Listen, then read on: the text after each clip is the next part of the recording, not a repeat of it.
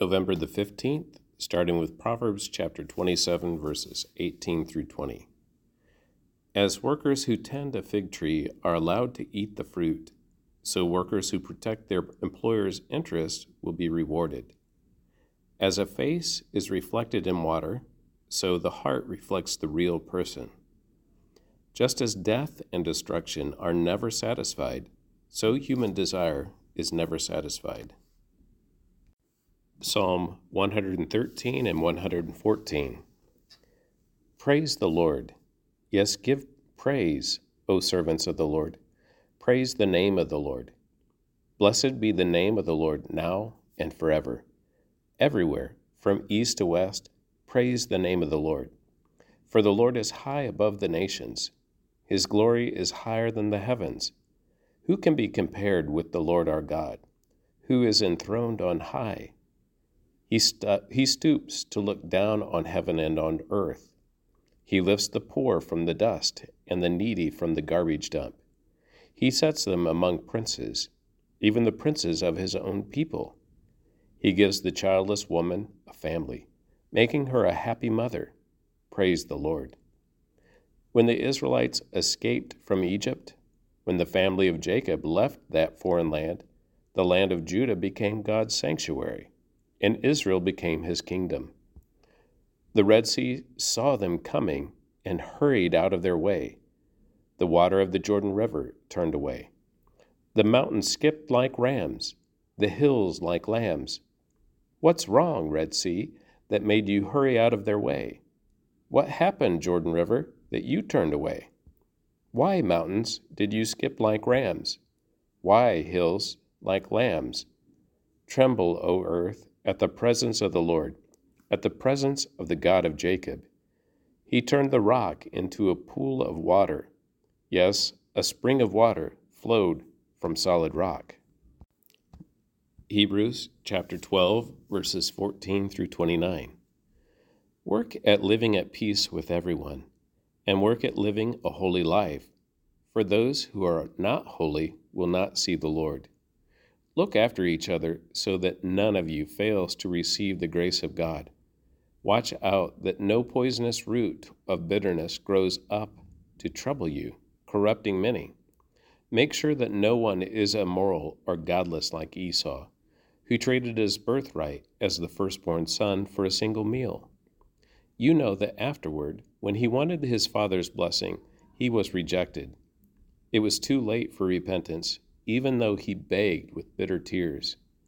You have not come to a physical mountain, to a place of flaming fire, darkness, gloom, and whirlwind, as the Israelites did at Mount Sinai, for they heard an awesome trumpet blast and a voice so terrible that they begged God to stop speaking. They staggered back under God's command. If even an animal touches the mountain, it must be stoned to death. Moses himself was so frightened at the sight that he said, I am terrified and trembling. So you have come to Mount Zion, to the city of the living God, the heavenly Jerusalem, and to countless thousands of angels in a joyful gathering. You have come to the assembly of God's firstborn children, whose names are written in heaven. You have come to God Himself, who is the judge over all things. You have come to the spirits of the righteous ones in heaven, who have now been made perfect. You have come to Jesus, the one who mediates the new covenant between God and people, and to the sprinkled blood, which speaks of forgiveness instead of crying out for vengeance like the blood of Abel. Be careful that you do not refuse to listen to the one who is speaking. For if the people of Israel did not escape when they refuse to listen to Moses, the earthly messenger, we will certainly not escape if we reject the one who speaks to us from heaven. When God spoke from Mount Sinai, his voice shook the earth. But now he makes another promise. Once again, I will shake not only the earth, but the heavens also. This means that all of creation will be shaken and removed, so that only unshakable things will remain. Since we are receiving a kingdom that is unshakable, let us be thankful and please God by worshiping Him with holy fear and awe. For our God is a devouring fire. Ezekiel chapters 31 and 32. On June 21st, during the 11th year of King Jehoiachin's captivity, this message came to me from the Lord Son of man, give this message to Pharaoh, king of Egypt, and all his hordes. To whom would you compare your greatness? You are like mighty Assyria, which was once like a cedar of Lebanon, with beautiful branches that cast deep forest shade, and with its top high among the clouds. Deep springs watered it, and helped it grow tall and luxuriant. The water flowed around it like a river, streaming to all the trees nearby. This great tree towered high, higher than all the other trees around it. It prospered and grew long, thick branches because of all the water at its roots. The birds nested in its branches, and in its shade all the wild animals gave birth. All the great nations of the world lived in its shadow. It was strong and beautiful, with wide spreading branches for its roots went deep into abundant water. No other cedar in the garden of God could rival it. No cypress had branches to equal it. No plane tree had boughs to compare. No tree in the garden of God came close to it in beauty. Because I made this tree so beautiful and gave it such magnificent foliage, it was the envy of all the other trees of Eden, the garden of God. Therefore, this is what the sovereign Lord says Because Egypt became proud and arrogant, and because it set itself so high above the others, with its top reaching to the clouds, I will hand it over to a mighty nation that will destroy it as its wickedness deserves.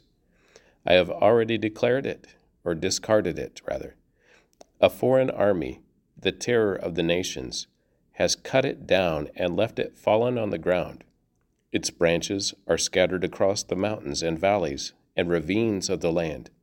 All those who lived in its shade have gone away and left it lying there. The birds roost on its fallen trunk, and the wild animals lie among its branches. Let the tree of no other nation proudly exult in its own prosperity, though it is higher than the clouds, and it be watered from the depths, for all are doomed to die to go down to the depths of the earth. They will land in the pit, along with everyone else on the earth. This is what the sovereign Lord says When Assyria went down to the grave, I made the deep springs mourn. I stopped its rivers and dried up its abundant water. I clothed Lebanon in black and caused the trees of the field to wilt. I made the nations shake with fear at the sound of its fall for I sent it down to the grave with all the others who descend to the pit. And all the other proud trees of Eden, the most beautiful and best of Lebanon, the ones whose roots went deep into the water, took comfort to find it there with them in the depths of the earth. Its allies, too, were all destroyed and had passed away. They had gone down to the grave, all those nations that had lived in its shade. O Egypt, to which of the trees of Eden will you compare your strength and glory? You too will be brought, brought down to the depths with all these other nations. You will lie there among the outcasts who have died by the sword. This will be the fate of Pharaoh and all his hordes. I, the sovereign Lord, have spoken. On March the 3rd, during the twelfth year of King Jehoiachin's captivity, this message came to me from the Lord. Son of man, mourn for Pharaoh, king of Egypt, and give him this message. You think of yourself as a strong young lion among the nations, but you are really just a sea monster, having around in your own heaving around in your own rivers, stirring up mud with your feet. Therefore, this is what the sovereign Lord says I will send many people to catch you in my net and haul you out of the water. I will leave you stranded on the land to die all the birds of the heavens will land on you, and all of the wild animals of the whole earth will gorge themselves on you. I will scatter your flesh on the hills, and fill the valleys with your bones. I will drench the earth with your gushing blood, all the way to the mountains, filling the ravines to the brim. When I blot you out, I will veil the heavens and darken the stars. I will cover the sun with a cloud, and the moon will not give you its light. I will darken the bright stars overhead, and cover your land in darkness. I, the sovereign Lord, have spoken. I will disturb many hearts when I bring news of your downfall to distant nations you have never seen. yes, I will shock many lands, and their kings will be terrified at your fate. They will shudder in fear for their lives as I brandish my sword before them on the day of your fall. For this is what the sovereign Lord says The sword of the king of Babylon will come against you I will destroy your hordes with the sword of mighty warriors, the terror of the nations. They will shatter the pride of Egypt, and all its hordes will be destroyed. I will destroy all your flocks and herds that graze beside the streams. Never again will people or animals muddy those waters with their feet. Then I will let the waters of Egypt become calm again, and they will flow as smoothly as olive oil says the sovereign Lord. And when I destroy Egypt and strip you of everything you own and strike down all your people, then you will know that I am the Lord. Yes, this is the funeral song they will sing for Egypt. Let all the nations mourn. Let them mourn for Egypt and its hordes. I, the sovereign Lord, have spoken. On March the 17th, during the twelfth year, another message came to me from the Lord. Son of man, weep for the hordes of Egypt and for the mighty nations, for I will send them down to the world below in company with those who descend to the pit. Say to them, O Egypt, are you lovelier than the other nations? No. So go down to the pit and lie there among the outcasts. The Egyptians will fall with the many who have died by the sword, for the sword is drawn against them. Egypt and its and its hordes oh will be dragged away to their judgment. Down in the grave, mighty leaders will mockingly welcome Egypt and its allies, saying, They have come down. They will lie among the outcasts, hordes slaughtered by the sword. Assyria lies there, surrounded by the graves of its army, those who were slaughtered by the sword. Their graves are in the depths of the pit, and they are surrounded by their allies. They struck terror in the hearts of people everywhere, but now they have been slaughtered by the sword. Elam lies there surrounded by the graves of all its hordes, those who were slaughtered by the sword. They struck terror in the hearts of people everywhere, but now they have descended as outcasts to the world below. Now they lie in the pit and share the shame of those who have gone before them. They have a resting place among the slaughtered, surrounded by the graves of all their hordes. Yes, they terrorized the nations while they lived, but now they will lie in shame with others in the pit, all of them outcasts, slaughtered by the sword. Meshech and Tubal are there, surrounded by the graves of all their hordes. They once struck terror in the hearts of people everywhere, but now they are all outcasts, all slaughtered by the sword. They are not buried in honor like their fallen heroes, who went down to the grave with their weapons, their shields covering their bodies, and their swords beneath their heads.